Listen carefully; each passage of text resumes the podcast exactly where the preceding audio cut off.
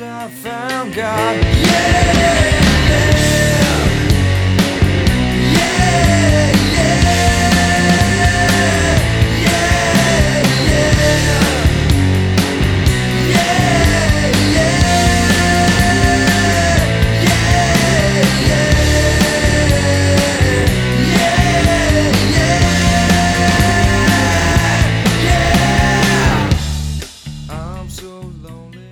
Welcome everybody back to the Baseball Dorks Season 4, Episode 11. I am your host, Fernando, joined by Jesse, Nick, and Ryan. Guys, it's been a while since we've recorded a podcast. Life has kind of gotten in the way, uh, but a ton has happened since we last recorded. Um, I remember last time when we recorded, we just were just talking about one no hitter happening. We were all super excited. Joe Musgrove uh, from the first no hitter in Padres history.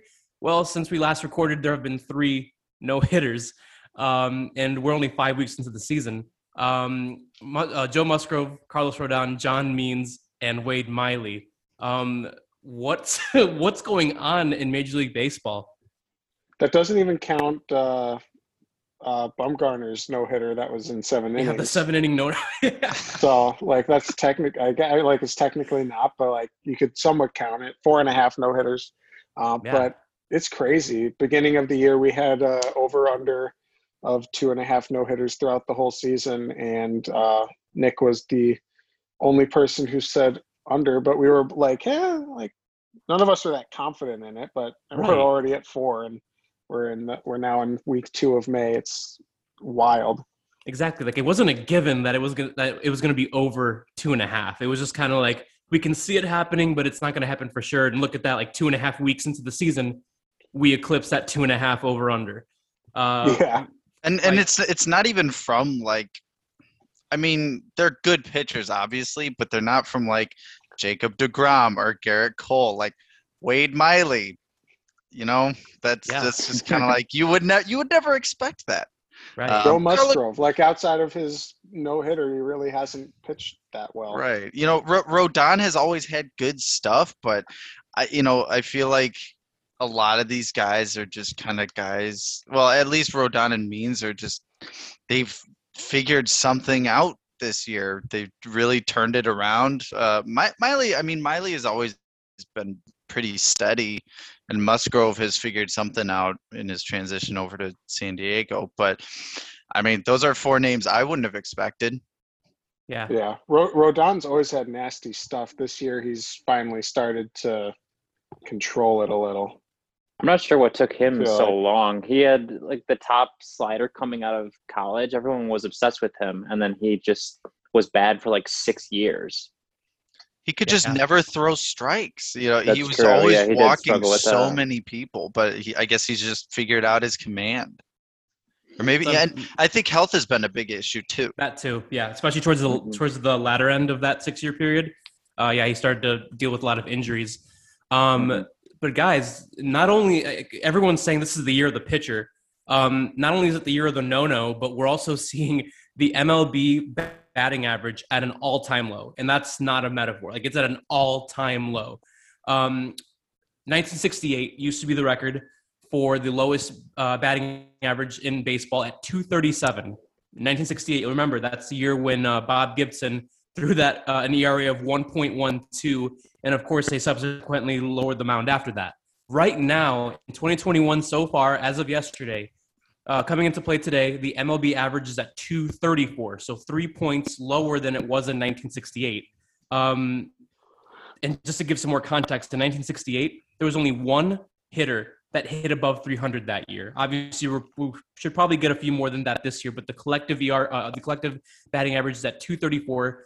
Um, I I doubt it's going to stay that low, especially once the weather starts to get warmer across the country. It'll probably get higher, but overall, um, we are looking at we have been noticing offensive numbers trending down in recent years, and it's uh, now culminated into this seeing four, almost five no hitters technically in a month and a half in the season.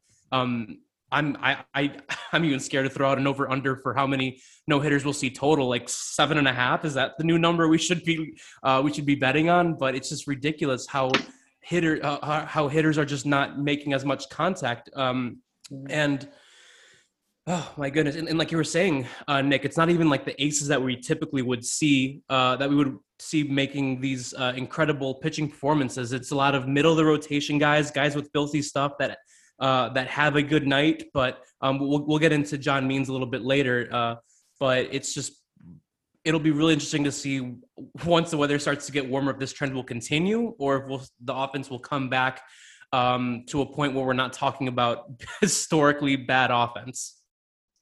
Yeah, Bat, bats should come a little bit more alive in the summer. I, I, I don't think we're on pace for an all-time home run record this year like we have in a couple years past. But um, I, I mean, I, I, I don't think it's going to be this pitcher dominating. I definitely think that it is going to be one of the more pitcher dominant years in recent memory. Also, with the CBA coming up after at the end of this year, I think they will do something about it. A good over under would be how many changes do they make to pitching rules next year is like one and a half. Are they going to lower the mound? Are they going to move the mound back? Are they going to add a pitch clock? Like how many how many changes are they going to add? So I, that's something I'm actually pretty interested in. Like what are uh, they're doing a lot of experiments in the minors that we don't really know no- anything about right now, and it'll be interesting to see like what changes they actually make for next year. Yeah, definitely. Um, before we go ahead and move on, I'm just going to share one more crazy stat from that 1968 season. Nearly a quarter of the season's games in 1968 ended in a shutout. A quarter of those games. Really? like I said, it's not. It we're not. I I, I really hope we're not at that point, uh, replicating 19, 1968 numbers. But uh, but it is it is shocking how how poor offense has been overall to start the season. I was going Um, to say too, at least with uh, the power numbers nowadays, that makes up for it somewhat. So like in Yeah. '68, people weren't hitting this many home runs. Exactly. So that's the silver lining, I guess, is that we still get that. That's why we're not getting 25% shutouts or whatever you just said it was in the Yeah. 68 season. Yeah. So 25%, yeah. yeah, at least we're getting some home runs. But yeah, like Jesse said, there's definitely going to be changes, and I think it's warranted. Um, it is obviously hard to for there to be change in baseball, but one thing I think people forget when they don't want any change is that guys in the 60s and even the 70s, 80s, and 90s were not throwing like this, and so you have to make changes based on the players nowadays. I mean, we can't just say like, oh, I want baseball to go back to what, the way it was, or guys to make more contact. Well, yeah, if they could, they would. Like it was a lot easier to make contact off someone throwing an 89 mile an hour fastball in 1975 compared to 102 nowadays, or even 98 nowadays with movement. So the hitters have decided I can't make contact, so I have to just swing really, really hard because if I do make contact, I have to make it worth it. So Right. what we have to do is make some sort of rule changes to make contact a priority because I think everyone does agree that we want more contact, but the reaction isn't just say make more contact. We have to make rules to incentivize people to want to make contact. Yeah, exactly. and, Um, and, and and to do that, just to comment a little further, and to do that, you know, t- they're talking about moving the the mound back a foot. Uh, I think it was the Atlantic Coast League. They're uh, actually experimenting with that right now.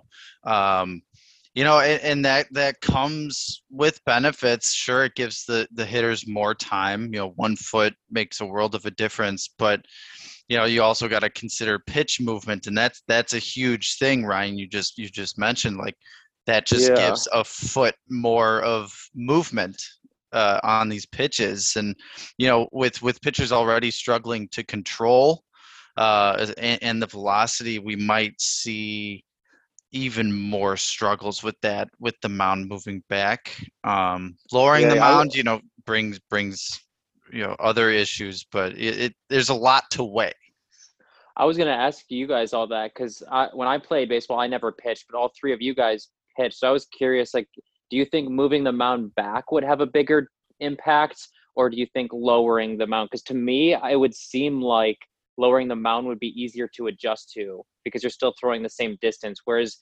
throwing like a, a slider where you know exactly where it's going to land, if you're throwing that from a foot back, that seems like you would have to learn a whole different pitch almost. I don't know what you guys think about that. Yeah. Yeah. Um, but at the same time, it gives the ball more time to if you move the if you move the mound back, it gives the pitch more time to do whatever funky stuff it does before it gets to the plate. Mhm. Um, so it's kind of like a give and take. What were you gonna say? right. So if you can control it, then you Yeah. could be pretty nasty. yeah. Yeah, I I don't really know. I feel like um, either difference wouldn't actually feel that different as a pitcher. Um, hmm I know, like I grew, I grew as like the stadiums I'd play in grew, like I, little league fields versus pony league, and then official like major league uh, sized like infields. Like I would get bigger and stronger with it, so I never Mhm. really felt the adjustments that much But myself. what if- but What do you? Yeah. What do What do you think if you were throwing the same pitch for like ten years, let's say, from like this, like the same? I know it's harder to say because you were only playing Yeah. baseball growing up, but I, I think would- I think I'm just curious how that would affect you. I would say, or just really quick, I think lowering the mound would have more of an effect on me because that affects your stride.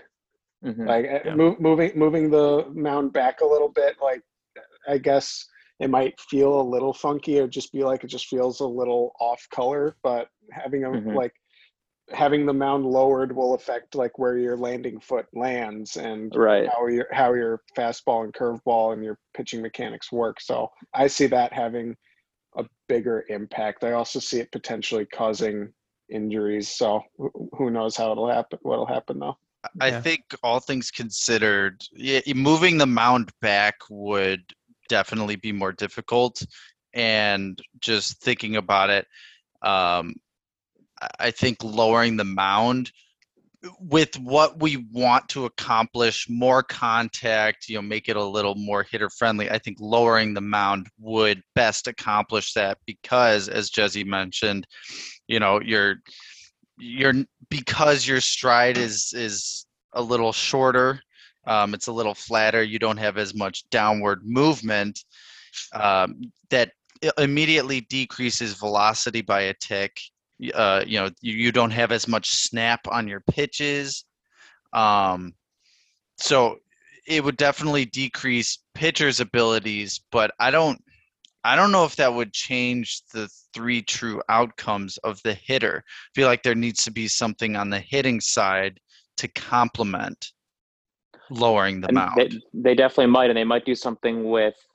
Um, I, I'm not necessarily like banning the shift, but making it so there has to be two infielders on either side of the bag or something Mhm. like that. Yeah. Which I, I honestly wouldn't have a huge problem with that. I, Mm-mm. I wouldn't necessarily be in favor of it, but I also wouldn't really care if they did something like that.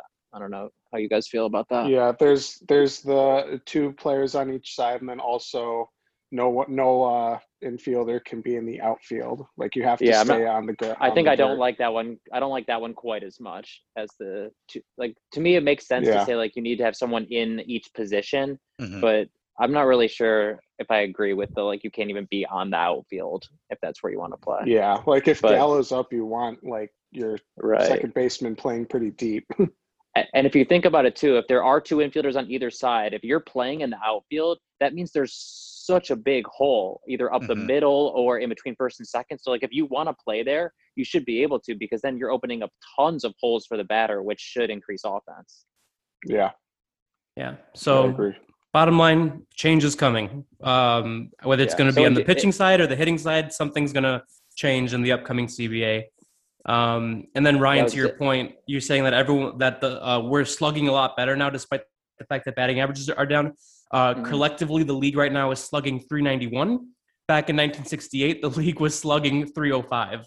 So Yeah, yeah, That's a big, difference. big difference. Yeah. It's vastly different. Yeah. Wow. Yeah, and I was going to to say think too, uh, one last point on this is just, I guess, enjoy these pitchers while they're dominating like this because we don't know what changes are coming and what stats will look like. So watch Jacob Degrom this year, watch Max Scherzer this year, watch all these guys this year while they're dominating because this could be a special pitching year. Yeah. Yeah, well Definitely. said.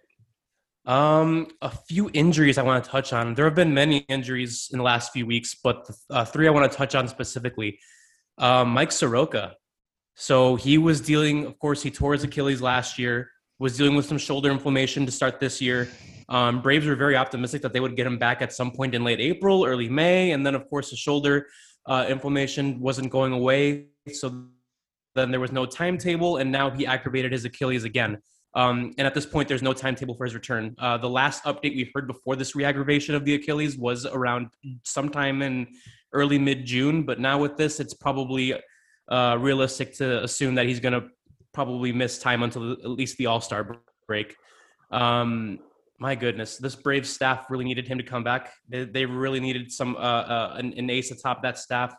Um, thankfully, no one has really run away with the NL East, but at the same time, um, if the Braves really want to, to make some noise, they they they need they they need Soroka back, or they need some uh, someone to really step up there. Uh, huge loss for them. Uh, I'll let you guys touch on on these guys in a bit. Uh, Luis Robert out three to four months following a hip injury. No surgery is going to be needed, but now they're missing uh, Eloy Jimenez and Luis Robert in that outfield at least through August. So that's going to be a, a, a, some time missed there. And Jacob DeGrom, even though this one's minor, it's a 10 day IL stint due to a back issue. Hopefully, this is just precautionary, that it's something that'll linger um, past the 10 days. Uh, but if this is something that lingers or he has to miss more time, this could really hurt the Mets. Um, so I'll let you guys touch on, on, on any of these three guys or some other guys that may be out uh, that I might have missed right now. I guess I'll bite first. Um, Luis Robert, and and I it, it's been a while since I've I've watched what happened, but just to me looking at this, you know, what he was he was running to first base or, or running to second base. Second, I believe. He was running to second base. I don't know. To me, like he's well in shape. He he's a very he, he's a, a very athletic person. I don't understand how you get so injured running the bases that you have to miss three to four months. That just blows my mind. Like you're in peak physical shape.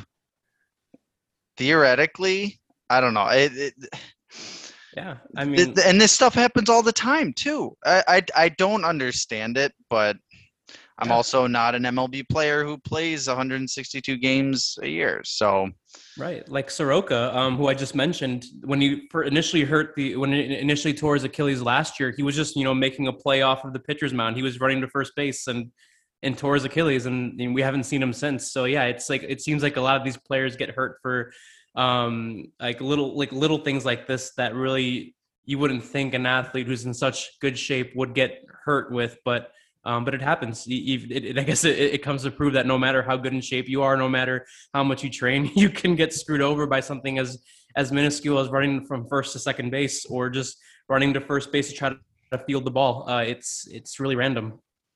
Yeah, it just happens. Uh, it's it, it's always confusing too because I always think like, well, I got injured running the bases one time, but I'm I wasn't in good shape, so. Like that's, so, that's an important I just- distinction.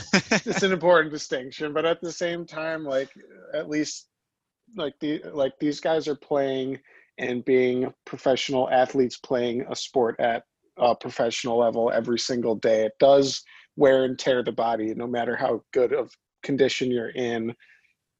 Free like just little freak accidents happen because your body is under a lot of stress. I'm sure, 100%. So even the best of shape people will fall. Um, I'll touch really quick. I feel like I know Soroka's on your fantasy team. He's on my fantasy team in the other league, no longer. Um, that one really hurts. Uh, I think a lot of people thought Soroka would be back pretty quickly um, this year. Not like immediately, but by now, people thought he'd probably be back. So, um, no one expected the Braves pitching staff to be this bad, and he's their ace. And I just feel like they really, really need him. Obviously, the Mets really need DeGrom, probably even more, but Soroka's injury is very threatening to uh, potentially be season long, or even if he returns, not be that good. So I think that's a very impactful one. Yeah, Well, I will say too, at least for the Braves, because they've been missing both him and Fried for a while now, Mhm. and he's and he's back. So that could be the boost atop the rotation that they kind of need, and they also need Charlie Morton to pitch well. He just hasn't. But if you have those two guys along with Drew Smyly was injured for a little bit, and then they have Huascar Ynoa has pitched great, and then they also have Bryce Wilson, and I'm missing one Ian other. Anderson. Kyle Ian Wright. Anderson, Mhm. right? Yeah, Kyle Wright's pitched once, but he's probably a little bit lower. But yeah, Ian Anderson is also good. So to What, me, ha- what I'm happened? actually not. like, I'm, or I was gonna like, is Ian Anderson even good this year? He was like so good last year, and I feel like yeah, no I, one mean, I think that, that was that was a little. I think that was a little bit of luck last year. He was good, definitely, but I think that he probably was pitched a little bit over his head, and this is probably more of the Ian Anderson to expect. He's a fastball changeup guy, so to me, I don't really see him ever being one of the best pitchers in the league. More of like a Yeah. solid mid rotation guy, still very valuable. But if you can slot him along with Morton and Fried, I don't even know that. As long as those three guys can be good and healthy, I don't really know that the Soroka injury will impact them significantly. Obviously, if those guys continue to underperform or get injured, then the Soroka injury will be a lot bigger. I'm more concerned about the Robert one, and this is something that I talked a little bit about at the beginning of the season with the White Sox. And although I did pick them to win the Central, I was a little bit worried about their lack of depth. And really, they've been lucky with their pitching staff. They haven't had any injuries really that I can think of. Um, but if they do, their pitching staff is super thin, and we've seen with their lineup, it's the same thing that they're missing two of their best outfielders, and now their outfield is incredibly, incredibly weak.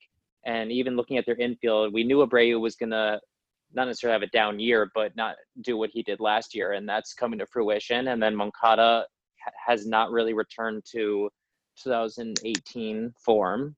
He's or 2019, the year that he broke out. He's just been pretty good and Tim Anderson's fine. But other than that, the lineup really is not looking that scary anymore without Eloy and Luis Robert. They're lucky that the Twins have played bad. The Indians and the Royals are pretty mediocre, so they have time and they should be able to still win this division. Um, but I am a little bit worried that it's going to be a lot closer than it should have been had all of these guys stayed healthy. Well, you know what? Despite that, the White Sox still have the ru- the best run differential in the majors, and it's not even close. They're currently plus 59, which is That's 23 runs better than second place. And it's 126 runs better than Detroit. Well, And we're the only, Tigers have been terrible. Yes, of course. Uh, and it's only May, uh, and that was coming into May, uh, May 12th. So that brings us into our next segment. Uh, so I have four feats listed right here on the on the agenda for you guys. Um, I want you guys to rank them from most impressive to least impressive. So we have Corbin Burnes, 49 strikeouts, no walks. The record to start a season is held by Kenley Jansen, who had 51. Uh, Corbin Burnes will have a chance to break that record tomorrow night as he'll be coming back from the COVID list. So he's two strikeouts away from that. So that's one. Uh, last month, Jacob DeGrom tied Nolan Ryan's record for the most strikeouts through the first five starts in MLB history with 59. 59 strikeouts in five starts. Uh, I've, I've mentioned the White Sox already, best run differential in the majors by 23 runs.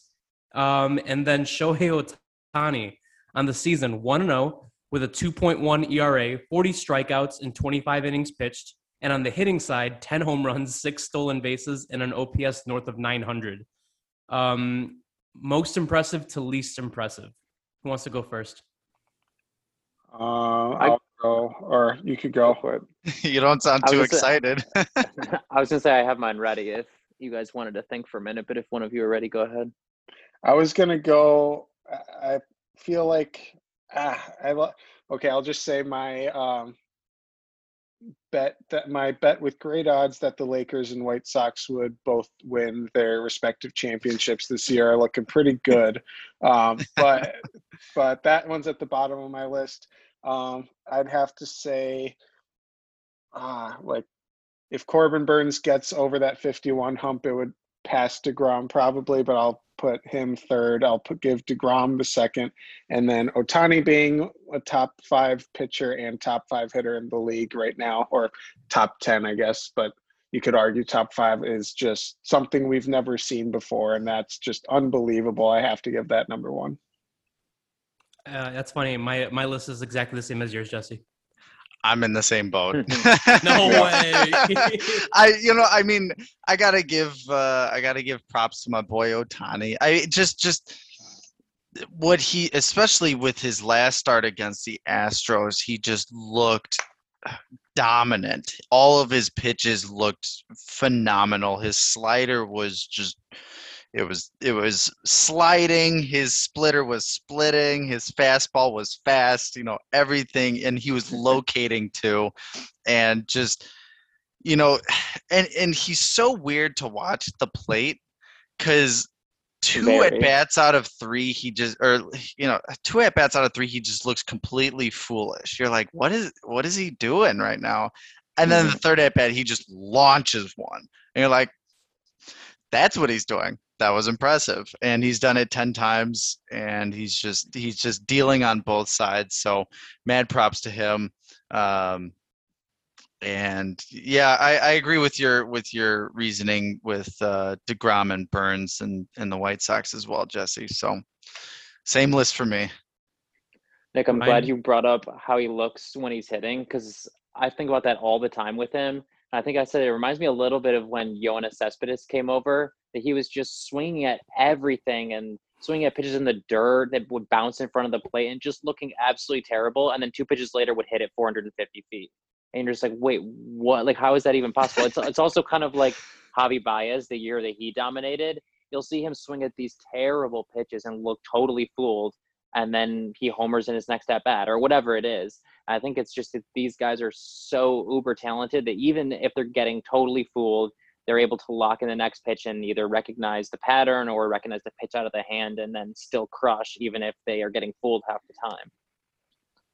Yeah, and, and and just watch him, and he'll swing. He'll literally swing out of his helmet twice in a single at bat. Like his, hel- Yeah. it, it, it's a meme. His helmet is always falling off, and he's always like grabbing it to keep it on. And it's it's just he looks foolish, but then he then he just launches one.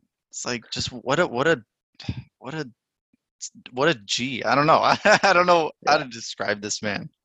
He's Yeah. most impressive to me too. So yeah, that would be my number one. I, I was pretty similar to you guys. I guess I would have had Burnes higher maybe just because Hmm. he hadn't walked anyone, but th- And you have both him on your fantasy equally team too. Yeah. I stick with my boy. yeah. Yeah, it's been. I feel like this is the this is the Ohtani season everyone's been waiting for. Um, since he Yeah. debuted back in 2018, this is just like the season of him putting it all together. Um, and he's pitching and hitting in the same ple- games for the first yeah, time. Mhm. yeah, and playing outfield please, too. Lord, please, Yeah. Lord, stay healthy. Oh, Please, please. Lord, stay healthy. And it, his last start, he only had one walk, right? Mhm. The, the starts before that, he was striking people out, not letting up any hits, but he was walking like four to six guys every start. But seeing one in his last start against Houston too is extremely impressive. That's a very good sign. And the and the difference was that he started strong. Those oth- those other starts where he was walking a bunch of guys, he would always run into First trouble in the first inning, the Mhm. first maybe second inning, and then he would settle down. But I think he finally managed to lock it in. I maybe he ate some different food before his start and just felt better. Who knows? But you know, gaining confidence. right exactly it's like ryan you mentioned you know like he's got the stuff just like just throw it in the box no one's gonna hit it he uh Yeah. the, the first hit against his splitter this year came in his last start the first hit against his splitter i, I think batters are betting like 0.059 against it and it was this little dribbler off the end of the bat by yordan alvarez so it's like it wasn't even like a good hit but just you know just throw throw your pitches for strikes and you're gonna dominate Yeah. Cool. So it, it's good to know that we're on the same page. That Ohtani's been the most impressive on this list, considering we spent pretty much the whole time talking about him. But it, it's as we should. You know, when you get your the, the best hitter in the league, uh, one of the best hitters in the league, uh, combined with the best pitcher in the league, like it's just like it's we need to talk about him. It's he's not, he's not talked about enough. You ask me. Um, cool. Buying or selling. So we have one team, one pitcher, and one hitter, uh, who are maybe performing outside of their expectations. San Francisco Giants have the best record in baseball with a plus 31 run differential. They're 22 and 14 in a division where everyone thought it would be either Dodgers or Padres. People, it was pretty, it was a consensus that the Giants are probably the third best team in this division. Um, but right now they're just uh, they're they're the best, and it's not and it's uh, um, not only the best in the division but the best in baseball. Um, I am selling. I don't think it'll sustain. Their offense isn't. Um, they have a bunch of average hitters at offense, but I just don't think that they're going to sustain this throughout the season. Dodgers will catch fire again. Padres will play better. Um, I think ultimately the Giants will end up in third place, maybe sniff a wild card spot, but ultimately I don't. I, don't, I think they'll miss. It's kind of funny. The last time we were on, we were talking about how dominant the Dodgers were, and that everyone else was kind of like in the middle competing. And then now the Dodgers, they almost lost yesterday, and they would have been 500 if they had lost. Yeah, But Yeah. Gavin Lux hit a game-winning homer in the eighth. Otherwise, yeah, they were losing to the Mariners.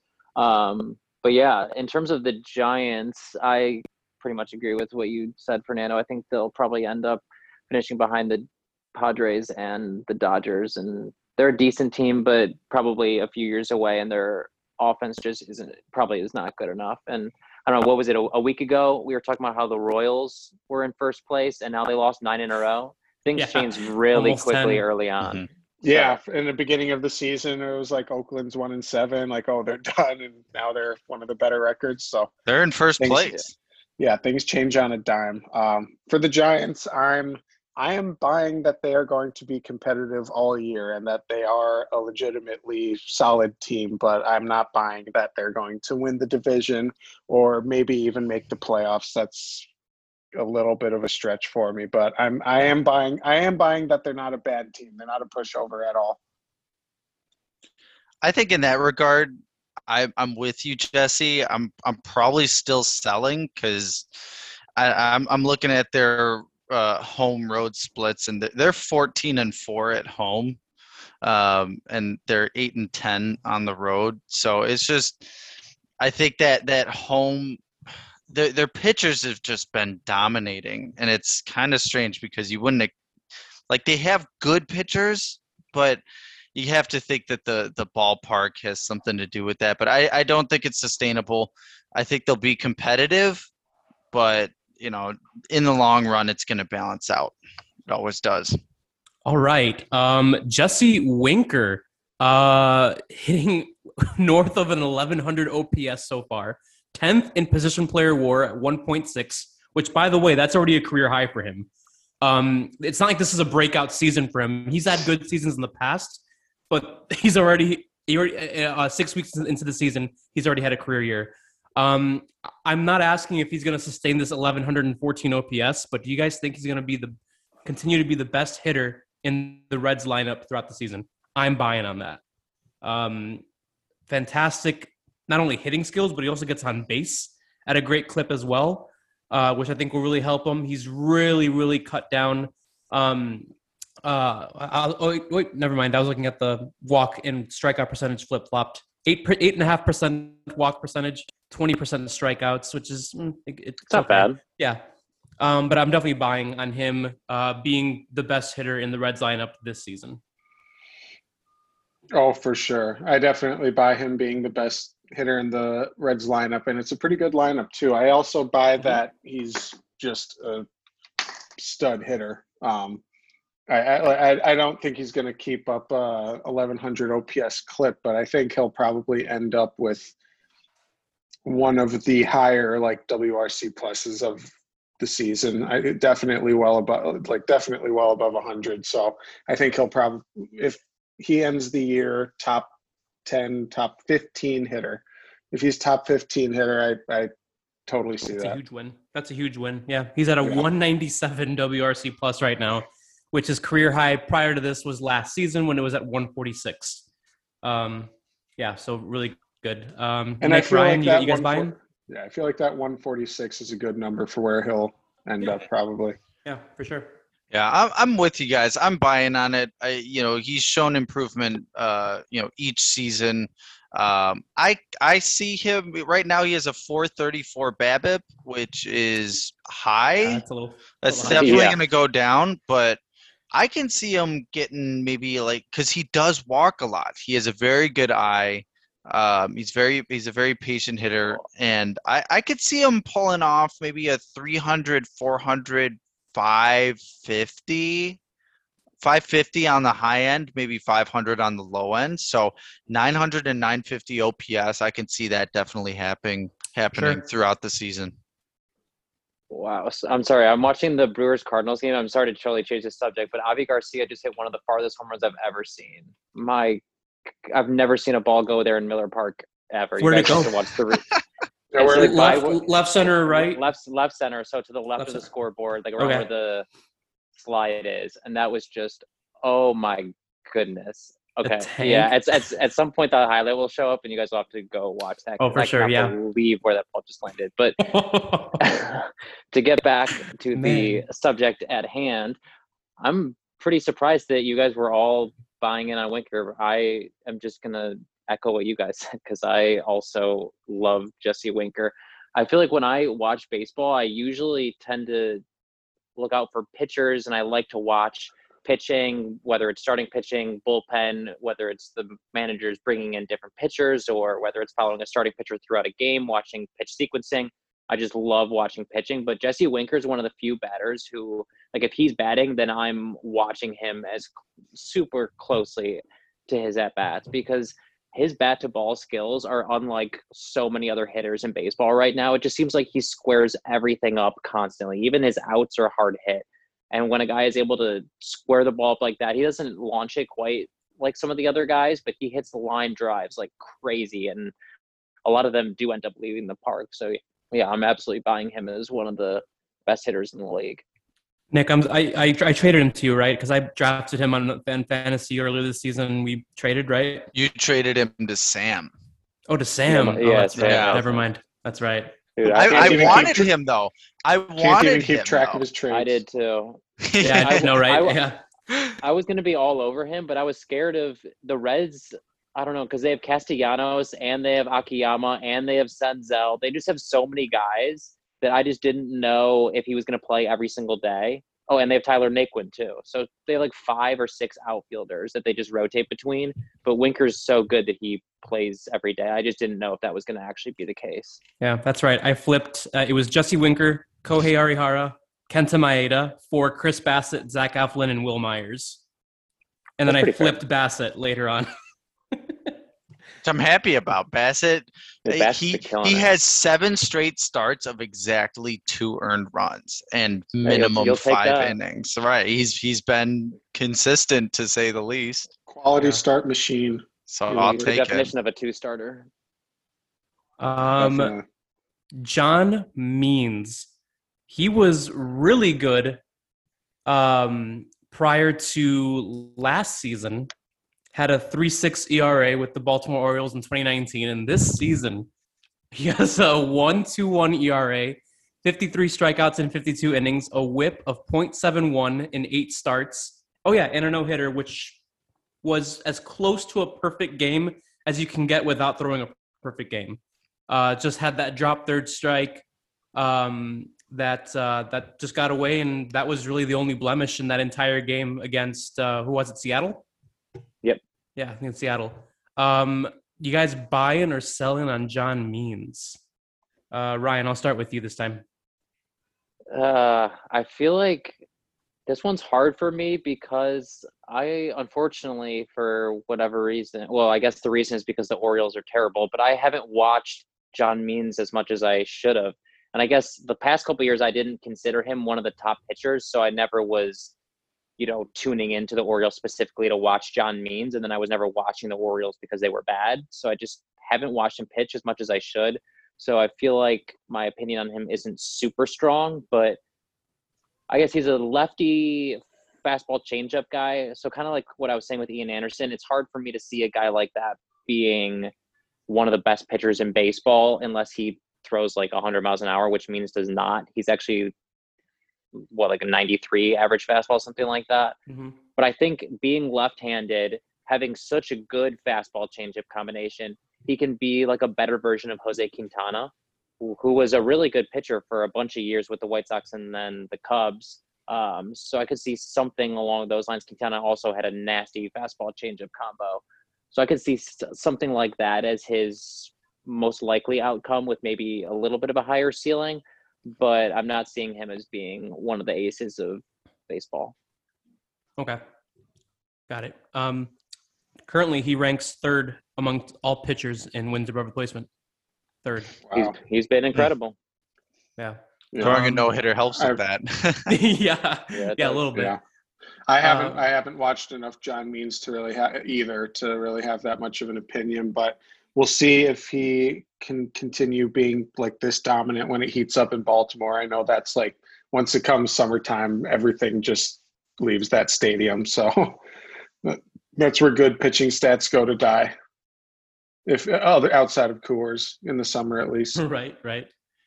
Yeah, and uh, he still has three and a half years of club control. So three years after this season. So um, he might even be part of that next uh, Baltimore core. They don't necessarily or a have to trade trade him, piece. Yeah. or a big trade Mhm. piece, a super nice trade piece. Um, I'm I'm buying. Um, obviously, I, I I think he'll end up the season as a top ten pitcher in, in all of baseball. I really do think so. Um, he's just shown no signs in because I have watched a few of his starts, including the no hitter. I had it on um, uh, as I was working in the background and decided to keep it on once he kept on piling no hit innings and it turned out to be a no hitter. So yeah, I've, I've really been liking him so far this season, um, and I do think he'll be a top ten pitcher in all of baseball. Um, cool, cool. All right. At the beginning of every month, what I want to do at the first podcast of every month, I do want to browse through the standings real quick and just kind of the go through and see if there's anything that stands out to you guys. Um, American League East, you got the Red Sox in first, Yankees, Blue Jays, Rays, and Orioles. Um, it is a surprise to see Boston at the top, but it's not like they're a bad team, and it's not like they're running away with the division either. So I would say none of this really um, shocks me. Uh, the only team below 500 in this division right now is Baltimore, uh, five games below 500. But other than that, every single other team is being very competitive so far. Um, so, and any anything that you guys want to call out there?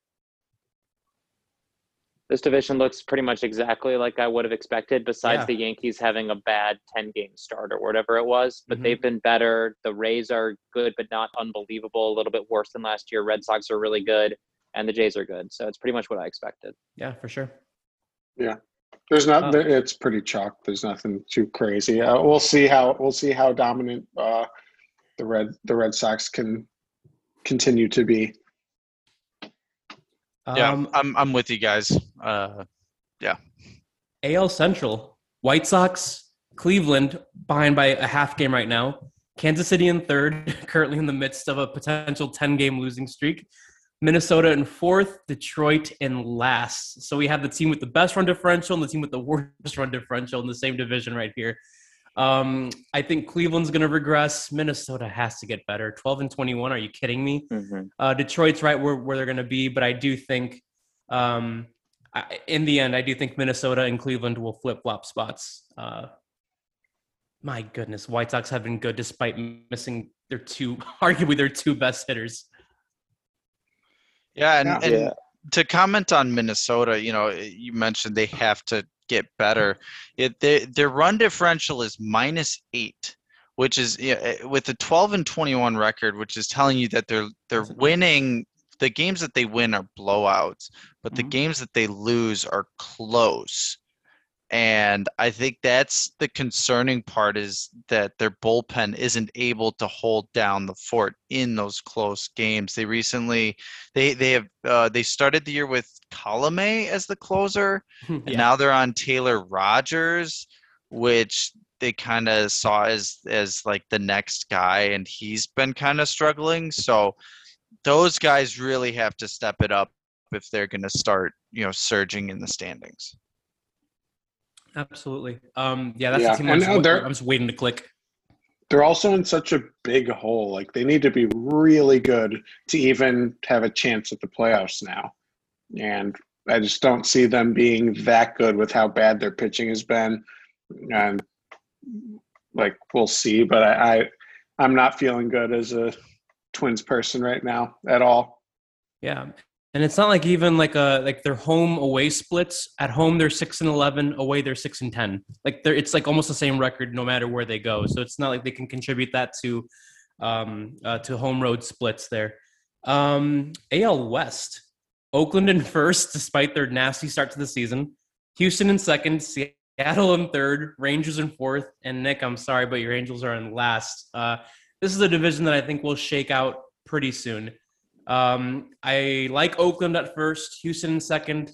I can see those flip flop too, but I, I like the, where that's at. I do think the Angels will eventually go to third, and then Seattle and Texas will slide down a bit.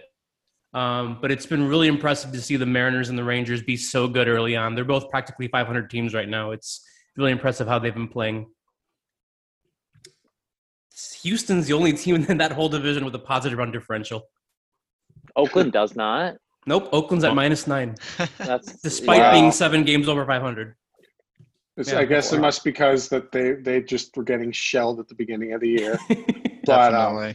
I I- I feel like this could be such a competitive division, like Yeah. because I, d- I don't think I definitely don't think there's going to be a uh, wild card team that comes out of this division, and I don't think any team is going to pull away that hard. So I feel like between the Mariners, with them calling these people uh, like prospects up, Kelenic and whatnot, if that works out, the Angels, Astros, Athletics are all going to be within like a couple games of each other all year for one playoff spot, and that's going to be fun to watch coming down the stretch.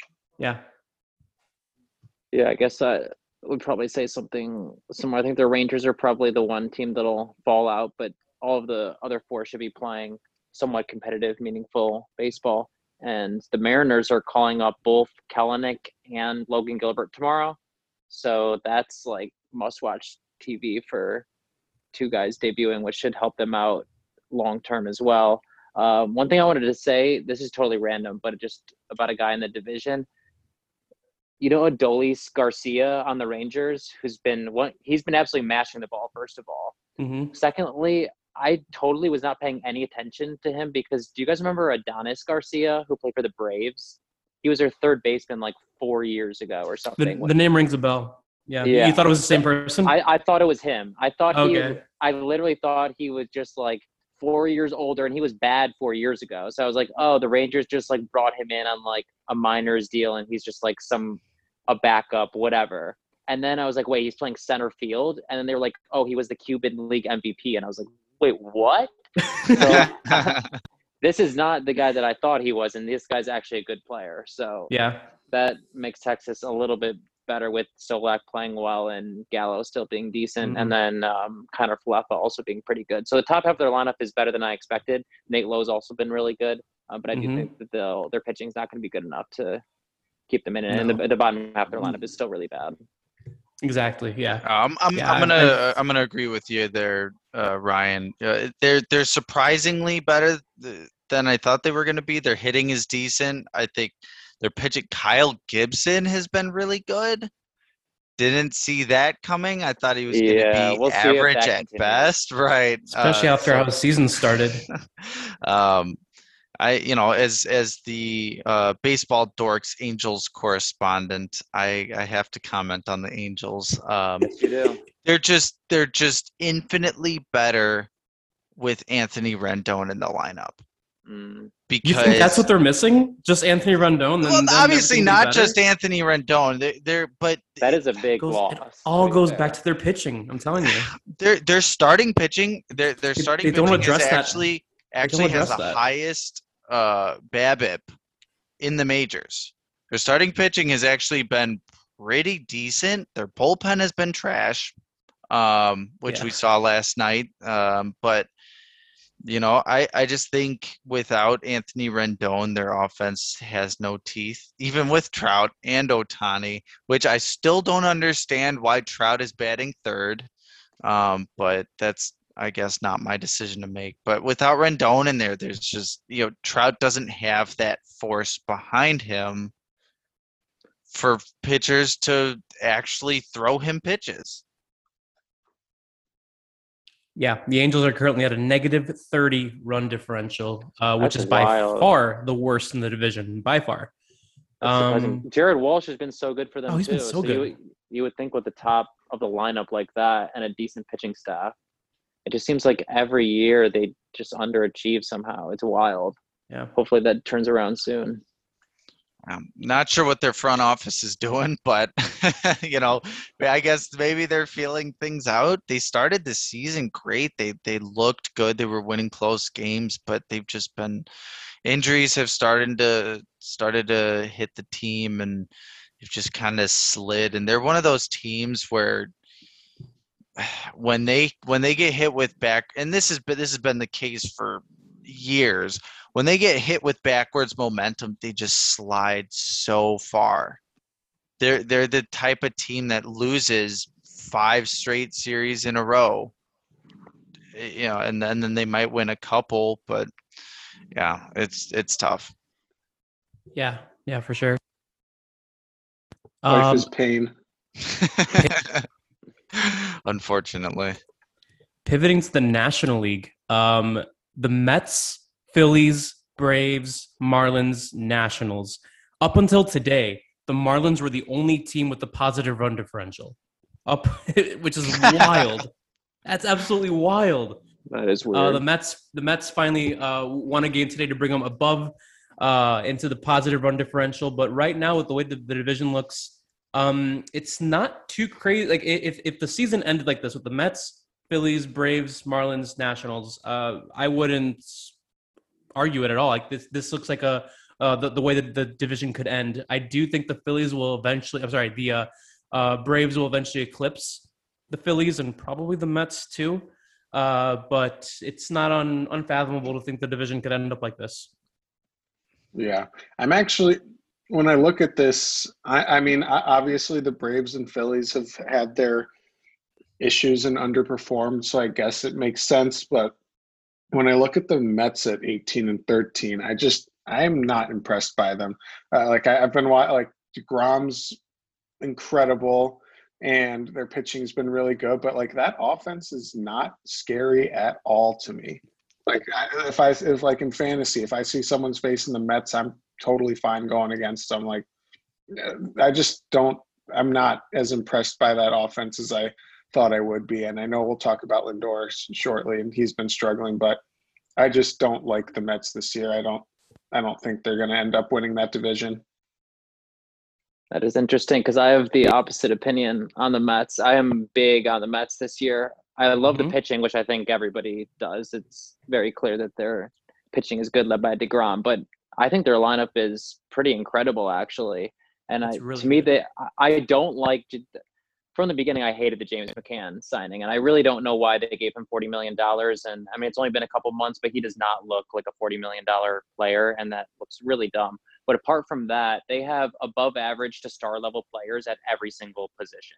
It's pretty incredible. And if you, even if you look at some of the backups who've been playing, like Pillar and Villar, those are at least one to two win players. Whereas in the past, the Mets were putting guys out there like Kirk Nieuwenhuis or just any Ruben Tejada, just guys off the scrap heap who were essentially nobodies. But now they have even like Dom Smith and Mhm. Pete Alonso play most days, but they don't even get to play every day. And Nimmo doesn't even get to play every day. And Conforto and Lindor's been bad, but he'll turn around. And JD Davis. I mean, they just have guy after guy.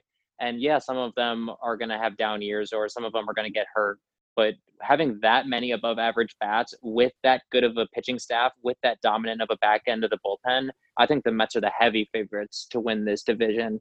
And I think that there's a chance that this could be one of the earliest divisions that's decided based on the way that the Braves have come out of the gate and the injuries that they're dealing with.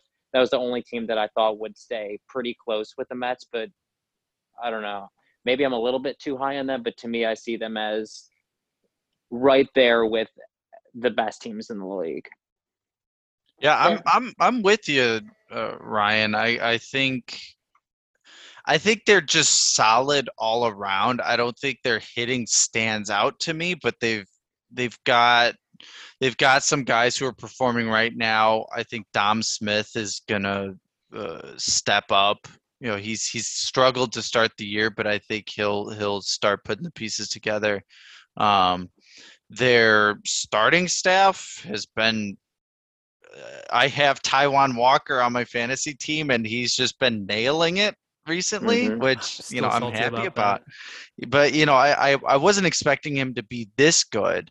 Um, but they they're they're just finding ways to win right now, and they've got a you know solid hitting, solid starting staff, and solid bullpen, just kind of all clicking at the same time right now. I think they've won seven in a row. Yep. So Yeah.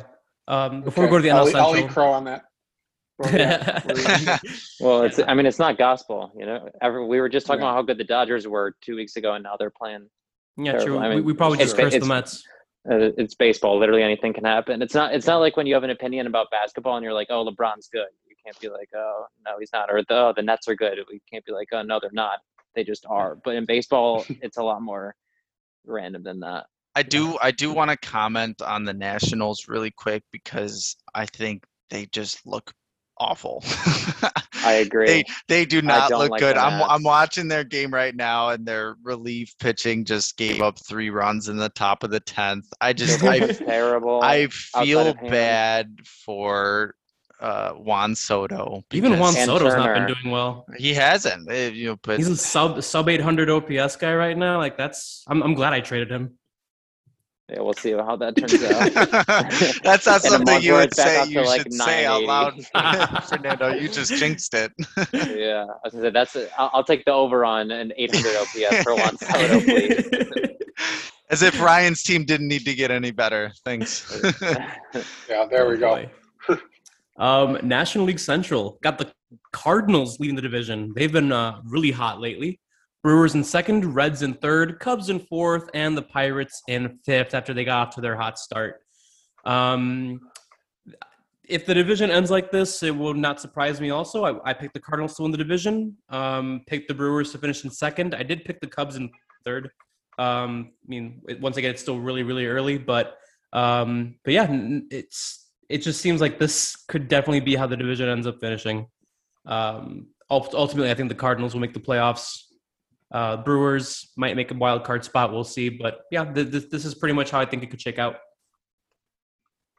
It's yeah, at the just these- beginning of the year, I said the Cardinals were going to win, and flipped a couple weeks into the Brewers based on how I was seeing their pitching staff, and I think I'd, I'm not going to just change my pick every week. So um, I think the Brewers are still the best team to me, and yeah, the Cardinals have the most depth of any team in this division. If you look at the pitching staff, when one guy like Jordan Hicks just got injured, but they have seven or eight good relievers. Um, whereas the Brewers have more dominant guys like Hader and um, Williams and guy, and guys like this and Woodruff and Corbin Burnes to front their rotation. Cardinals don't have anyone at that talent level, but they have so many B tier players that when one guy goes down, they have someone to back them up. Um, and another thing that's really impressive about the Cardinals is their defense. You look at Arenado DeJong on the left side of the infield with one of the best defensive first basemen, one of the best defensive center fielders, and then Yadi's still good defensively. Um, so this it's just a solid all around team. I just feel like the Brewers might have a little more star power in the pitching that'll uh, end up winning the day for the division. Yeah, Yeah, it's just uh, this is like as the Cubs fan here, it's just always worst case scenario right now because it's all like all these Cardinals players are just being silently good and they're going to sneak their way into a ninety something win season and the Cubs are just going to be SOL this year because two teams out of the West are going to get. Uh, or the two teams out of the West, or potentially the Braves are going to get a wild card spot. I do not see a wild card spot going to the Central either. So, it's just going to be a tall hill to climb as a Cubs fan. they could be It's they bad. could be they could be pretty good and not make the playoffs, and that's probably what's going to happen. So yeah. It's really bad that the first thing I think of when I hear Chicago Cubs is you Darvish trade. Me too. Every time. Every all I- time. until until the season's over and they like reset next off season. All you can think about is what would they be right now if they had Darvish? Yep. Yeah, I, I chose the Cubs to win the division. I'm not sure why. Um, but they're they're four and eleven away from Wrigley Field, which just puts the friendly confines into uh, perspective. I, I'm impressed with St. Louis. You know, they we knew their pitching was going to be their strong point going into the season. Their hitting has stepped up. You know, I think Tyler O'Neill and Dylan Carlson have been pretty good, um, better than I thought they were going to be. And you know, you already knew that uh, Goldschmidt and Arenado were going to produce.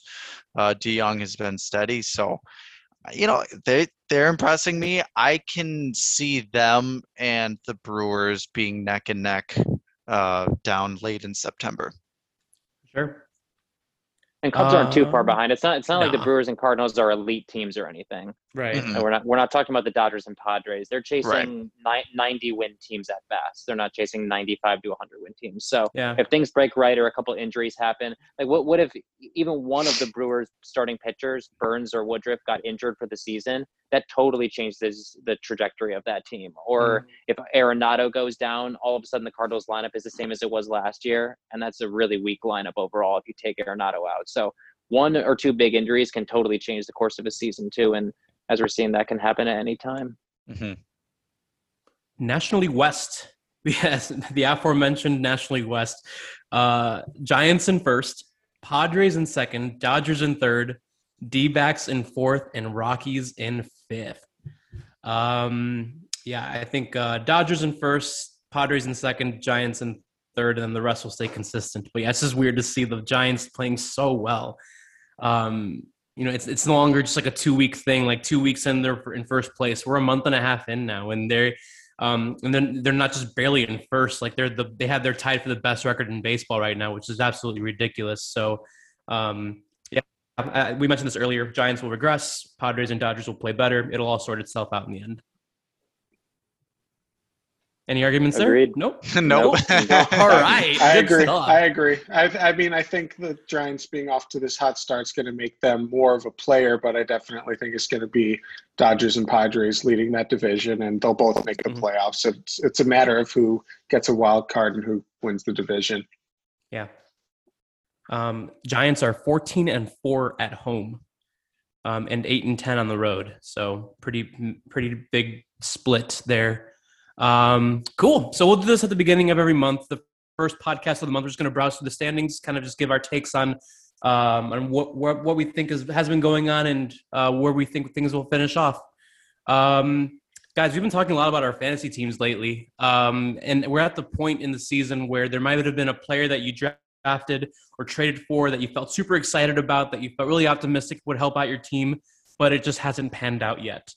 Uh, there are a couple guys on my team that I'm just holding on to that I just want to avoid dropping um, in hopes that they pick it up and just get on a torrid hot streak coming up. Um, God, one guy in particular, he's actually coming up in the segment after this. So I'll, I'll leave. I'll leave my pick. I'll let you guys uh, um, talk about your guys. So what's one guy, pitcher or hitter, uh, that you guys are holding on to and um, who has gotten off to a slow start? I'll go 1st Mhm. Um, he's my third round pick.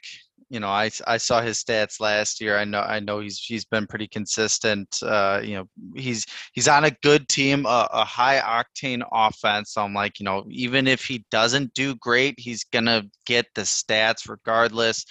But boy, Marcel Ozuna has not Mm. been good. Uh, batting 203, 333 slugging.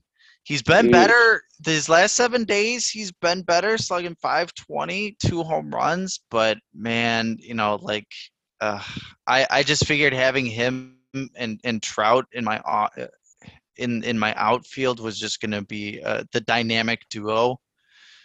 And he he's he, he's just one of those guys. I'm hoping it's just the cold weather and he he starts to heat up as the weather warms up. But I'm I'm panicking a little bit, just a little bit. Okay. Okay. Uh, Jesse.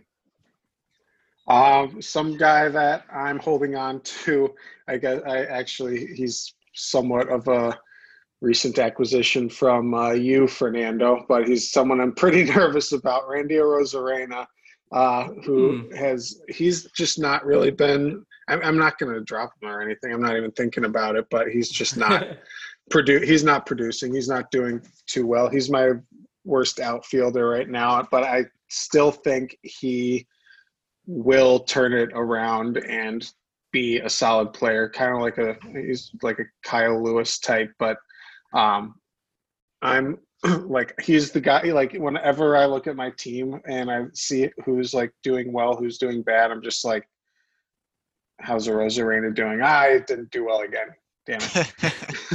I think that's Like- funny, Jesse, because I, I drafted him as well. I thought Trout, Ozuna, or Arozarena uh, was just going to be a star-studded outfield, and then I was like, And then Arozarena, Arozarena started the season like kind of meh. He had some flashes, but I'm like, ah.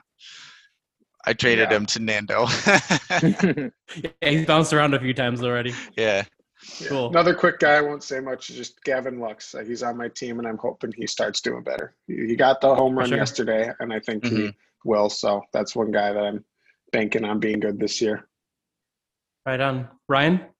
For sure. I want to say something real quick about Arozarena too. He is another one of those guys, like we were saying with Ohtani, where sometimes you watch him and he looks like he has no clue what he's doing up there. It is wild to see. And he'll swing at a pitch at his head, or he'll swing, swing at a pitch that bounces. Like looks like he has no clue, but then he'll also hit one 450 feet. And in the playoffs, that's mostly what he was doing. And Yeah. Yeah. maybe we all got a little bit. I was big on him coming into the season too. The only reason I wasn't so much in for fantasy is because he's on the Rays, but I was also buying, and I still am buying Arozarena. Um, the guy for me is going to be Cavan Biggio. I think I drafted him sixth, maybe, because I figured kind of like you were saying, Nick, he's in a good offense, so even if he doesn't produce, he'll still get runs and RBIs and stuff like that just by being there. But he's been not very good, so he hasn't even been batting in the in the top of the lineup with Springer out.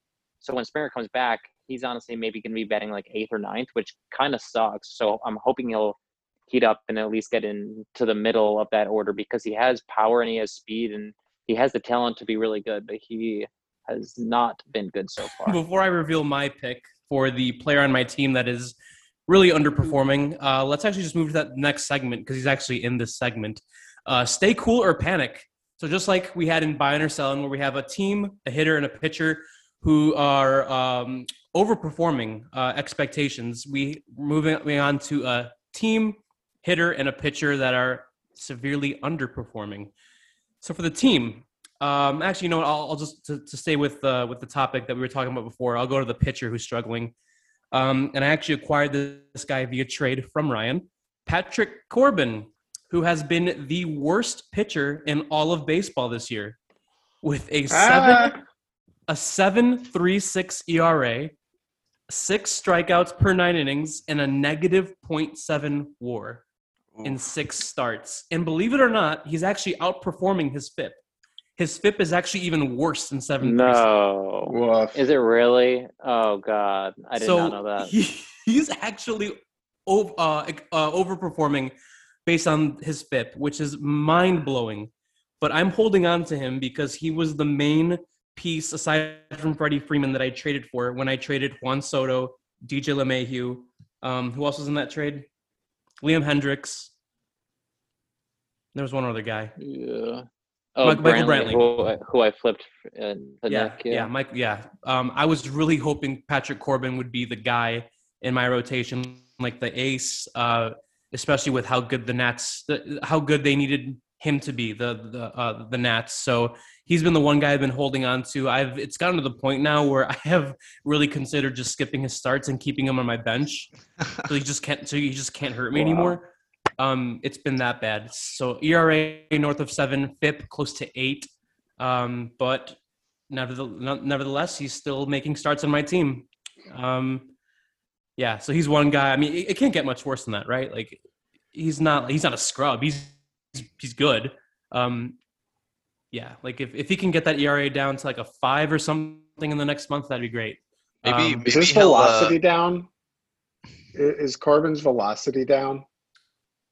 That's a good question. Actually, I haven't yeah, checked, but it was down a little bit last year. I think it's kind of crazy Yeah. because at the time, that, Fernando, at the time that we made that trade, I remember us all talking about Corbin being like the key to that deal, and that if Mhm. he was really good, it would favor you a lot, and that if he was really bad, it would favor me. Yeah. And I guess it has turned out that way. And that, to be honest, that is what I was not a fan of Corbin. That was one of my picks that I during the draft. There was no one that I wanted that round, and I was kind of panicking. And so Corbin was just essentially the best guy at the top of the list, who I just took. And I, it was the one guy on my team I did not want. So my goal before the season was to trade him to someone who valued him high, which I guess was you at the time I was the sucker. and that one did not work out for you. I mean, to be Um, fair, that trade so far for us, that really hasn't panned out for really any of us. Like, Yeah, I was gonna Freeman hasn't been my that, guys like, none of the players in that deal have been solid. Yeah, that is, Hendriks has not been No, good at all, and then LeMahieu DJ hasn't been has good. been average at best. Soto's been average, and Brantley I traded. Yeah. So it's not like yeah, it's not like I've dominated that trade or anything. And then I also gave you um who are the other oh Freeman who's been really good. So Yeah, Freeman's been, Yeah. he's been solid. Yeah. Yeah. So it's not like Um, a total domination. But yeah, the I gotta say I'm pretty out on pretty out on Corbin in general. I'm Oh I'm panicked if we're doing the Like no joke, every player in this trade has not panned out so far. Hector Neris, Patrick Corbin, Aaron Hicks, Ian Happ. Like none of those guys have panned out. Man, I was big on Happ too. I'm too. surprised he's been so. I, he'll turn it around. I'm confident in that. Yeah. I'm big. Yeah, I'm a big Ian Happ fan. So there you But go. I'm not That- Yeah, in terms of Corbin, if we're doing the panic or cool, I'm panicked on Corbin. I'm out. great. I'm staying cool just to throw some positive energy into the universe. It's rough for the Nationals too because they signed him to a six-year deal. Do you guys remember last year? It was three or four starts in, and Patrick Corbin was dominating. And the Nats did. You know those SpongeBob tweets where it's like every other letter is capital to like Yes. mock people. Yeah, yeah, yeah. those meme tweets. Yeah, so they made one saying, like, "Don't give Patrick Corbin a six-year deal," blah blah, making fun of people who were making fun of the contract, and everyone was like, "Yo, you realize it's been four starts, right?" And then now a year later, with four years to go after this year, Mm. it does not look so good. And Strasburg's on the books for thirty plus million for another like five or six years. Yeesh, it's not a good time to be a Nats fan, and their farm is bad. And, Yeah, th- and that's why I feel bad for Soto, just because like the Yeah. Nationals are. This is the last Thank year of he Scherzer's contract. You're right. They got that in 2019 because they're not going to be good No. for several years. Mhm. This is the, their best team probably for the next few years because they're going to start losing guys. There's no way they're going to be able to be able to keep Turner and Soto if Mhm. one of them at all. Yeah, and uh, to answer the question on the velocity, um, it's not really down. It's at nine. Uh, his fastball is at ninety-one point four. Last That's year was at so ninety. low. Last year was ninety point four. The year before that was Yeah. ninety-two. So it's actually not. I mean, yes, it is overall low, um, but not. and he has a not slide dip. like his sli- his slider is his main pitch. It's not like he's a velo guy. yeah, But I don't know. I, I worry about a, a guy who's mostly a two pitch pitcher if he doesn't throw hard. Yeah. I've never been a huge Corbin fan either, so I'll just say panic. I have Luis Castillo. I have Luis Castillo who's giving Corbin a run for his money for worst pitcher in the league, and I'm fully panicked on him. So I'll, if I'm panicked on him, I'm panicked on Corbin. Nick, how about you? Yeah, I, I'm I'm panicking about him, but I don't know. Sometimes pitchers just turn it around. I mean, Bumgarner was awful last year. He was Even awful in his year. first three Yeah. starts Yeah. this year, and he I has been before his first good he has been fantastic his past like five-ish starts. I drafted him in the later rounds, and I was like, you know what? Oh, you know, I'll give him a sh- I'll give him a chance. And he was he had like minus eight points in his first start. I'm like, all right, that's that's about the least I was willing to give him. he he went to a couple more teams after that, and then he got picked up by I think Michael Merrick.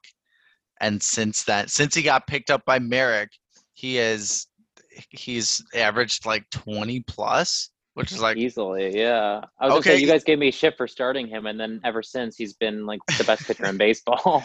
Right. So, you know, it's possible. I mean, Corbin, he's shown that he has the stuff. It's just a matter of putting it all together, I suppose, which is a tall order. It's a tall order, but I think it's possible that he returns to somewhat not terrible.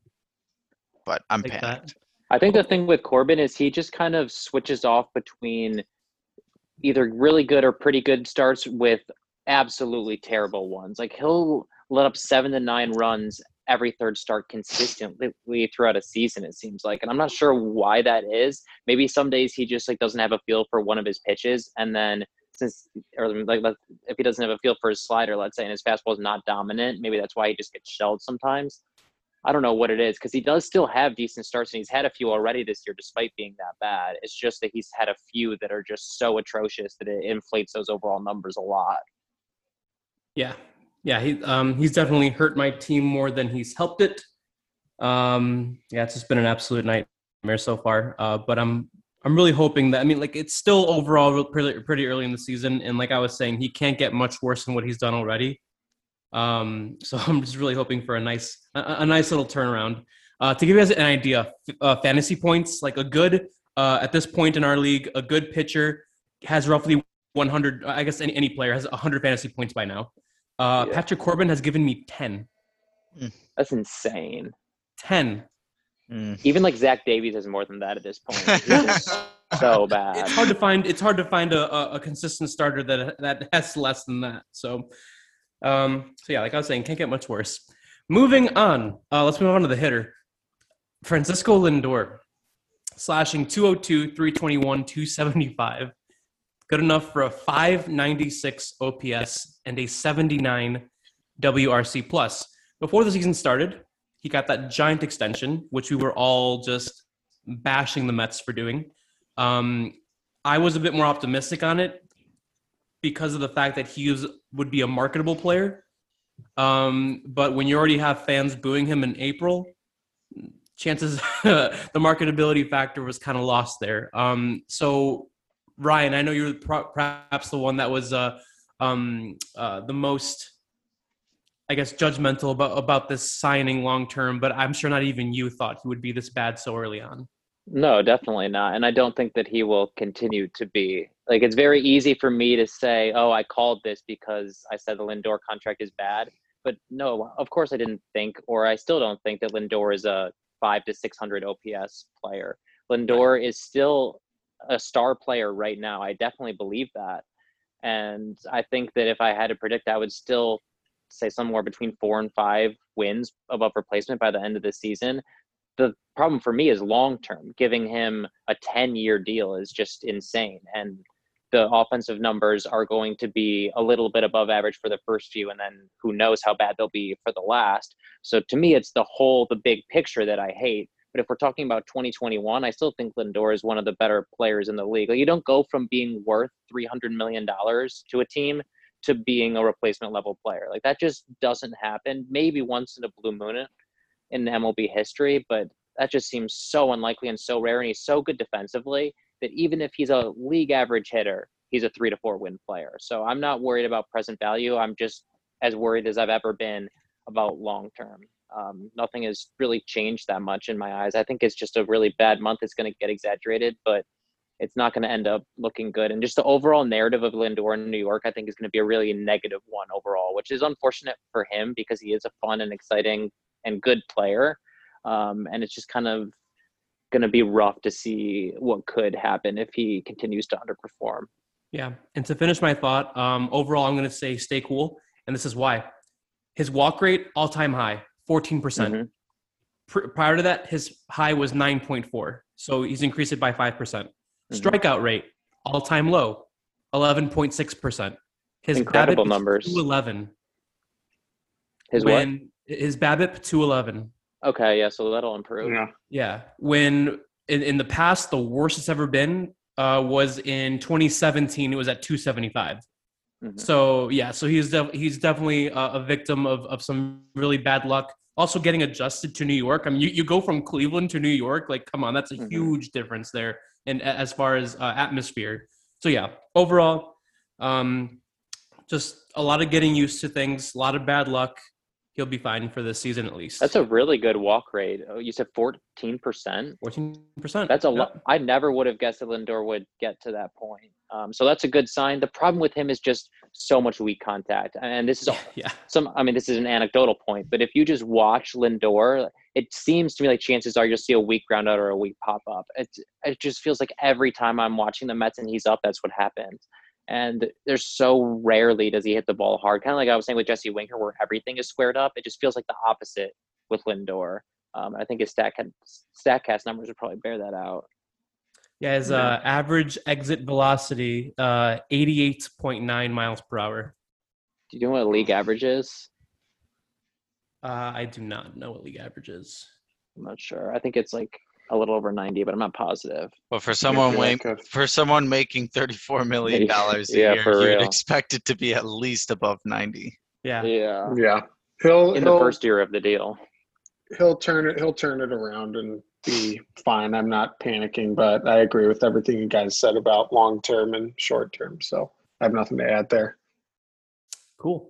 Um, let's move on to the team, and we kind of touched on them earlier. The Minnesota Twins, 12 and 21 to start the year. Um, a lot of people, myself included, thought they would win the division. They still could. Uh, and Nick, I think Nick mentioned this. They have a minus eight run differential, so the fact that their run differential um, is less than how many games they are away from 500, that's usually pretty. Uh, it's a uh, should bring some optimism to Twins fans. Um, but I'm I'm not gonna lie though, like 12 and 21, like they they need to win nine games in a row to even be back at 500. And um, not only that, but they have to count on the teams in front of them playing just as bad uh, for them to climb back up. So I'm I'm kind of in between cool and panic to be honest. But overall, I'd say I'm still cool on them. I think that they're better. I mean, like obviously with this run differential, they're better than their record indicates. I don't think they're that bad, but I'm in terms of their prospects of making the playoffs, I'm pretty close to a panic button because mm-hmm. outside of I guess Pineda's been uh, a nice surprise and uh, Berrios has been Berrios, but outside of them, their pitching has been atrocious and there's no eh, like Maeda has been horrible and there's really no pitching depth. The bullpen has not been very good and now Buxton's hurt so who knows how good he'll be when he returns uh, off his hot start. Like they need all they need all cylinders going and it could happen but the twins need to get really hot and be really good in order to for like a long stretch this season in order to become a playoff team again. So that makes me pretty nervous because I just don't see that happening.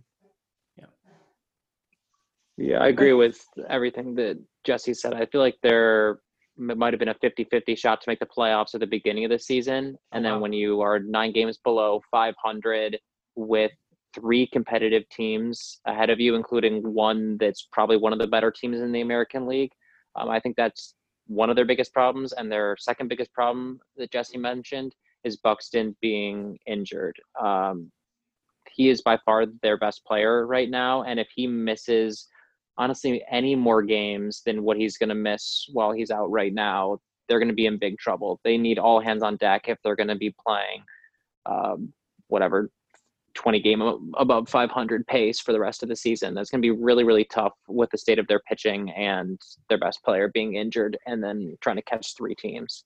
Yeah. I'm I'm staying cool, um, but that's that's just because their offense is so dynamic, and I I do see some regression from both the Indians and the White Sox. I don't I don't know if any of those teams get above maybe 92 wins. I do I I do see all three of those teams finishing between 87 and 92 um, and I think it's I think it's going to be competitive. So it, it's it's entirely dependent on the Twins' offense, and this has just been the case for them the past two, three years, four years. Their offense just carrying them into the playoffs, and they don't have the good enough pitching to actually do anything in the playoffs. But I think that's going to be the case again this year. Their offense is just going to take flight. It's going to click, and I I think they're gonna. I think they'll be okay. Yeah, that's good Their point. offense, yeah, their offense is probably the best offense in that division, especially with Robert and Eloy out.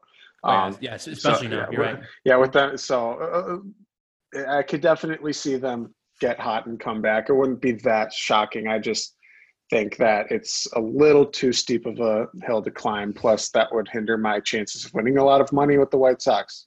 So, don't want that to happen. All right. Um, so now we'll move on to the last three uh, uh, sections that we do on a weekly basis. Starting off with who's winning the war. You guys know who's leading in war for hitters? Trout.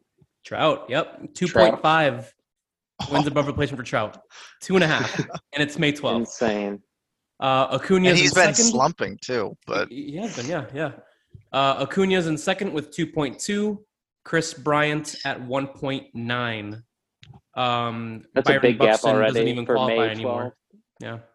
Yeah, Buxton's over two though, I think also. hmm Yeah, he just doesn't qualify anymore because of uh, the time he's missed.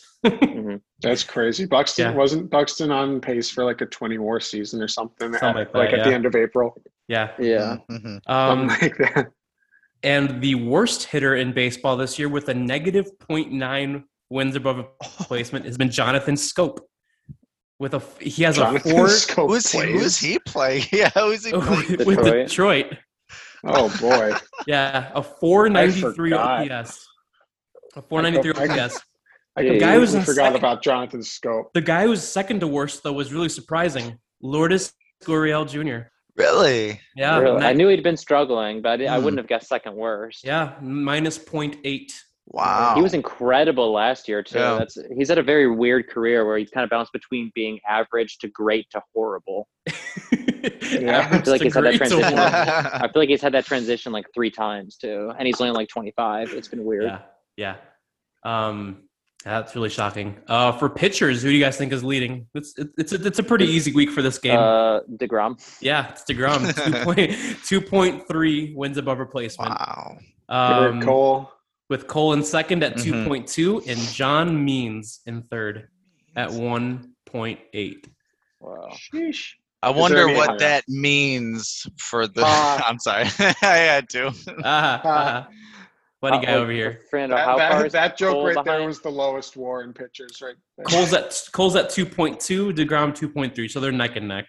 Okay, because Cole pitched today too, so he might, and he dominated. So he'll yeah, probably be so Cole, ahead. Cole by does have tomorrow. one extra start over Degrom, and he's still Yeah. behind by 0.1.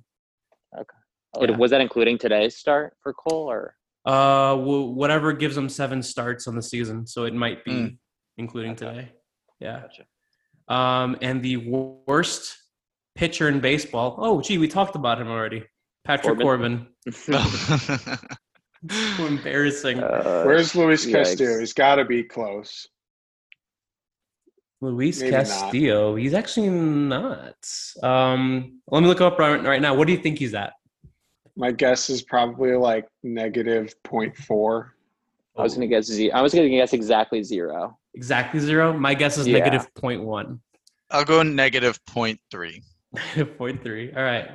He is at. Oh, he's actually positive. He's at 0.3. There's no way. There's no fucking way. Yeah. With a 6.42 ERA. Literally, literally, I turn every game on with Luis Castillo at single, single, single, single, single, single, single. It's insane. It's like It's a 'cause hitters fucking can- can Pringles read it. bag. he's too easy to pick up out of. Out of And he's not even striking batters out either this Yeah. year. He's at a Ridiculous. six six nine five That's- K per nine. That's the scariest thing I think is the lack of Ks. Like at least if he was getting strikeouts, you'd be like, oh, some batted balls might go his way. Yeah. But if he's not getting Ks, then yeah, a whole lot of hits. oh, but you know what? His, Jesse. his FIP though is at four and a half. Yeah, Yeah. not terrible, but And that's not Urias, even who I that tra- great. I know. Urias, who I traded away. Yeah, Urias, who Dude, I traded wanted away. Urias too. Oh, He's carving up the Yeah. Mariners right now. I, I Oh my remember God. I, I was so Urias. mad that he did that trade Uh. through because I was eyeing Castillo as well, and I, I offered him like a slightly worse deal than you did. I was like, Sammy, what the heck? Why didn't you trade me I Castillo? wish, I wish now that trade didn't go through. I'm really glad. Should have been Uh, more aggressive at the time, Nick. Uh, All right, guys. oh, yeah. Who do you guys want to show some love to? Uh, let's uh, move to Attaboy. Um, I'll get it started.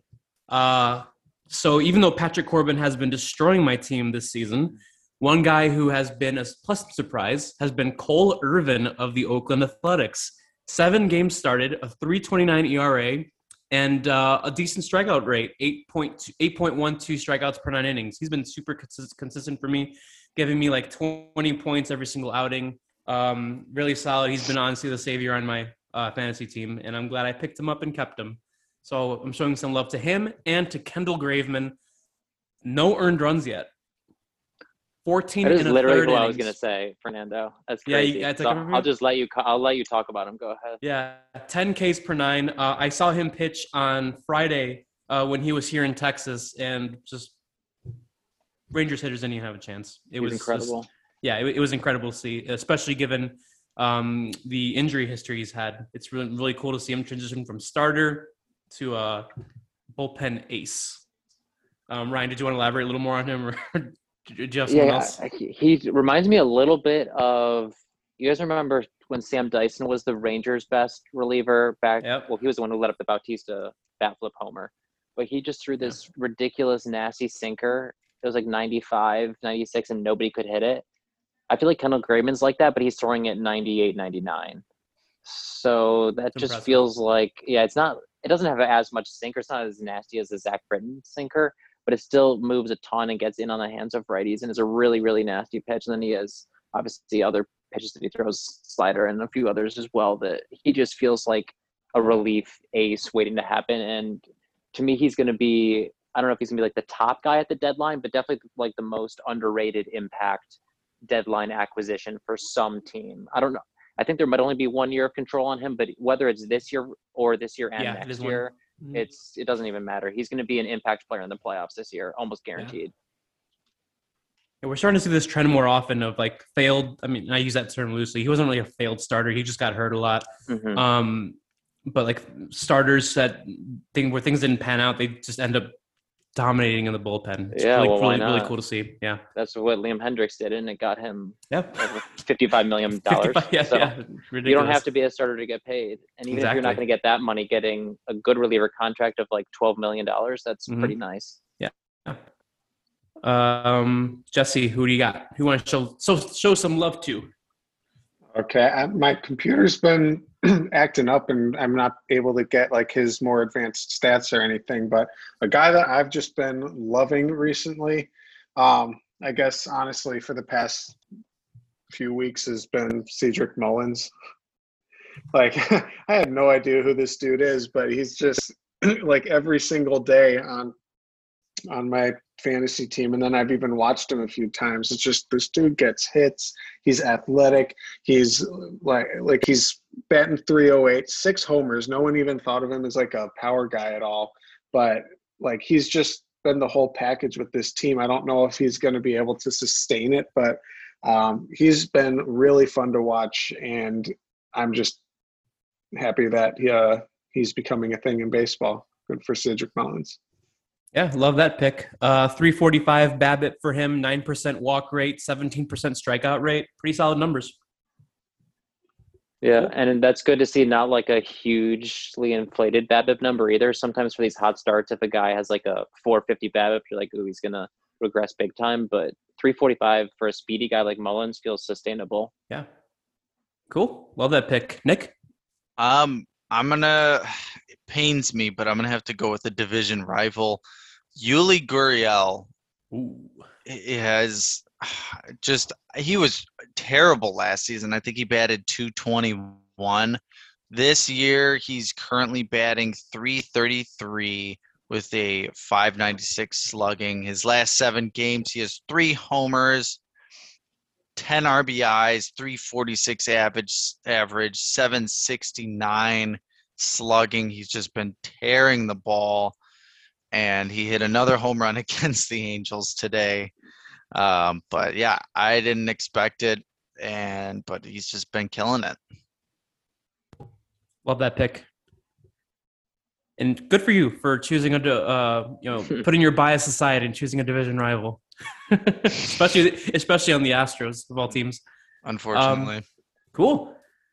All right, last segment. Speak now. Um, one thing I did want to talk about was the quality start. Um, so, as mo- most of us know, quality start six innings uh, of work, three earned runs. That equals out to a 4.5 ERA. To give you guys an idea of what, and, and, and you know, a quality start, you think that a lot of players or a lot of teams actually value that, even though a 4.5 ERA, when you hear that, it's like, oh, that pitcher's not, not that good.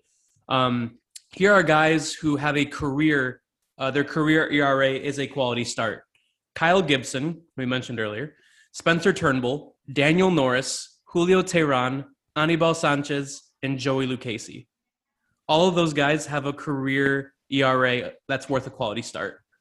And we don't think of any of those guys as um, guys that you need in your rotation. But if someone told you they can give you a quality start every single time they went out, you'd probably like you'd like, oh yeah, quality start, sure thing. Um, but that's what that translates to in real life. So just wanted to bring that point up. That's I, cool. I think at, th- at this point, though, the hard part isn't the earned runs. The hard part is getting six innings. Six innings, yeah. You don't you don't see that as much anymore. You know, the pitchers are going less deep into games. You know, that's just a trend that's been happening. But I don't know. Yeah, it's it's definitely kind of a weird like.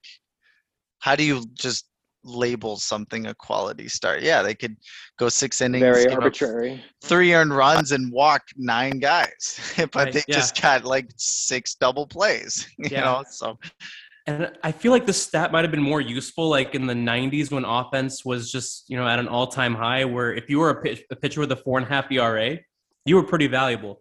But now Mm-hmm. where we're seeing a lot of guys throw ERAs in the ones and the twos, it's like a four and a half. Get out of here! Like we don't want you anymore. Uh, so yeah, I, I think that that's just a stat that has um, the value of that stat has changed throughout time, and it's really dependent on what the environment is like. Um, but just just throwing that out there, like maybe they need to like revamp like what the stat means. But if they do that, that means they're gonna have to change all the stats in the past. Um, I, I don't know. It's just really weird because like now nowadays you think a four and a half ERA, it's not that good, but that's considered a quality start. But I Um, think piggy piggybacking off piggybacking off of off of that idea you mentioned the 90s i was looking at randy johnson's baseball reference page yesterday and That's a fun one. he won he won four straight cy youngs from with the D-backs, his With his the D-backs D-backs. run was Yeah, ridiculous. at the later part, latter part and of his career. he had over i think the lowest strikeout total he had during those years was 346 Yeah, which is Damn. just What? absurd that was the I lowest. the high the high his high was like 380 something he was throwing like 250 innings, but still, that I mean, either way, it's ridiculous. unreal and then you know yeah. and to think that's the height of the steroid era pedro martinez also had one of the greatest two probably the greatest back-to-back pitching uh season pitching performances of all time during this right in the midst of the steroid era. So we're talking about the quality start si- six innings pitched three and runs. And then you have these two guys who are just carving up the league. Just absolutely tearing it up. It's funny when you look at like leaderboards from those periods and you have like Pedro or Randy Johnson at the top, and then even the guys who are in the top 10 have like a 4.2 ERA, but there's Yeah. just such a big gap between them and the rest of the league. Yeah. too. I was going to say about the quality start thing, I feel like it's kind of just like a, a rough estimate stat. So when you see someone has like 15 quality starts in a season, it's not going to give you like a, really any sense, like real sense of how good they are, but just kind of a ballpark of like, oh, are they a good pitcher or an average? I don't think it's a very worthwhile stat. Um, so it, it definitely is a, a good point to bring up that a 450 ERA is not even above average, really. So Yeah. Not, some- not something to strive for, but that is like the, the limit too of a quality start. It's not saying that like that alone is a quality start. It's that and anything better. So that's like the worst you can possibly be and still qualify. But it is it's a very Yeah. arbitrary thing. So Yeah, absolutely. That, yeah, that's a really good point. That, that that is like the minimum in order to get that quality start. Yeah, true. Yeah. Good point. Anything else you guys want to touch on today? Uh, I just wanted to say something really quickly about. um, I'll, I'll make it super quick, but I wanted to say something about the Brewers and their bullpen because Oh, we had talked about earlier how they have like these absolute superstars at the back end, but they only use Hader in the ninth inning, and and we don't have to like dive deep into this. I just wanted to throw out that I it's frustrating to me watching him only pitch the ninth inning, and I want to see him pitch the seventh. I want to see him coming with the bases loaded, two outs in the eighth inning with a tying run up, like stuff like that. Like I know they'll do that in the playoffs, but I want to see that. Hopefully, I just want to see it at least in the second half of the season, or when they when they feel like the games get more important. I don't want him to be a only pitches the ninth inning when they're winning by three or something dumb like that. hmm Yeah, that's a really good point. Um, and th- that's actually a segment I had for uh, that we can probably dive into a bit more next week. For sure. Because yeah, it's, it's not just Hader. It's like there's a bunch of other guys that we just want to see them in the best um, high leverage situations, and ideally not only that, but also like pitch multiple innings. It'd be great to see that because like a lot of these guys were built up as starters eventually. Uh, Mhm. you know when when they were first being brought up. Um, it'd be kind of cool to see them pitch like multiple innings at a time, n- not just in the postseason. Um, kind of like the, the the White Sox with Kopech too. Assuming he's not in the rotation, Yeah. they can like Mhm. extend, you know, yeah, that'd be really cool to see him pitch multiple innings. Uh, but that's all we got for today. Pretty meaty podcast for our first time back. Yeah. Um, quite a quite quite a bit of stuff, and, and we omitted a lot of things, but uh, we hope to continue these uh, podcasts on a weekly basis. Now that the season's re- season's really starting to heat up, the weather's heating up. It's getting good. Um, but yeah, for now, I'm Fernando for Jesse, Ryan, and Nick. We are the Baseball Dorks. Have a good week, everybody. Peace. days 'cause I found God. Yeah, yeah yeah, yeah.